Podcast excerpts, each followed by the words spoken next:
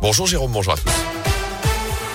Et à la une ce mardi, ces entreprises locales qui innovent contre le Covid. Cette semaine, Radio Scoop vous présente cinq sociétés d'Auvergne-Rhône-Alpes. Leur particularité, la crise sanitaire leur a donné de bonnes idées. Direction donc la Loire ce mardi pour notre deuxième épisode avec DTF Médical. L'entreprise Stéphanos développe des dispositifs médicaux dans la santé depuis les années 50 et avec l'épidémie de Covid, elle a ajouté une nouvelle corde à son arc. Elle propose désormais une solution clé en main pour les collectivités ou les sociétés qui veulent organiser des campagnes de tests pour leurs salariés. Elle se présente comme la seule entreprise à proposer ça en France actuellement. Il suffit de mettre à disposition un local et l'entreprise Stéphanos s'occupe du reste. Écoutez les explications de Franck Ferrua, le directeur marketing de DTF Médical.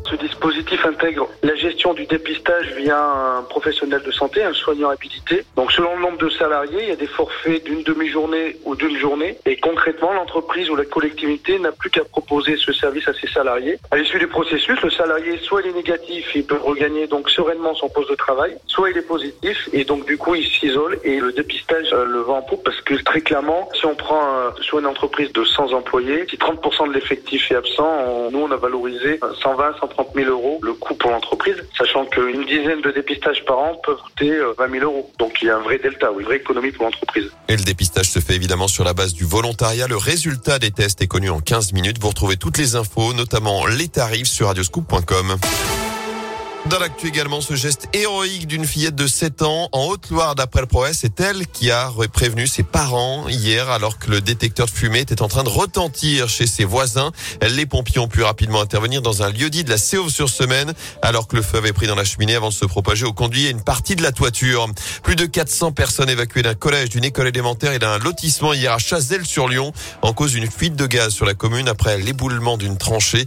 Tout ont été rassemblés dans un gymnase le temps de l'intervention. La fuite a pu être stoppé, mais de nombreux abonnés étaient encore impactés par cet incident en fin de journée. Un couple de Rouennais torturé dans son appartement. La scène remonte à vendredi dernier.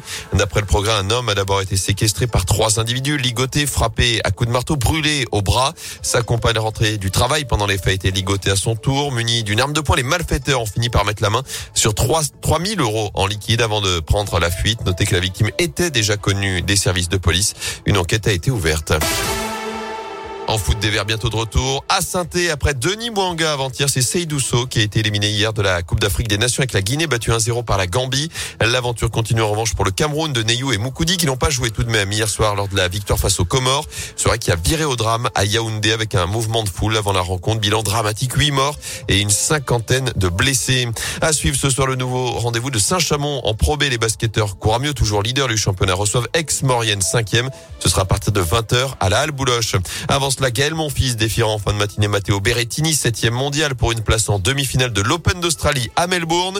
Et puis les Bleus restent en vie à l'Euro de hand après leur victoire face au Monténégro hier soir 36-27. L'équipe de France n'aura besoin que d'un nul demain soir face à l'un des favoris de la compétition, le Danemark, pour rejoindre les demi-finales.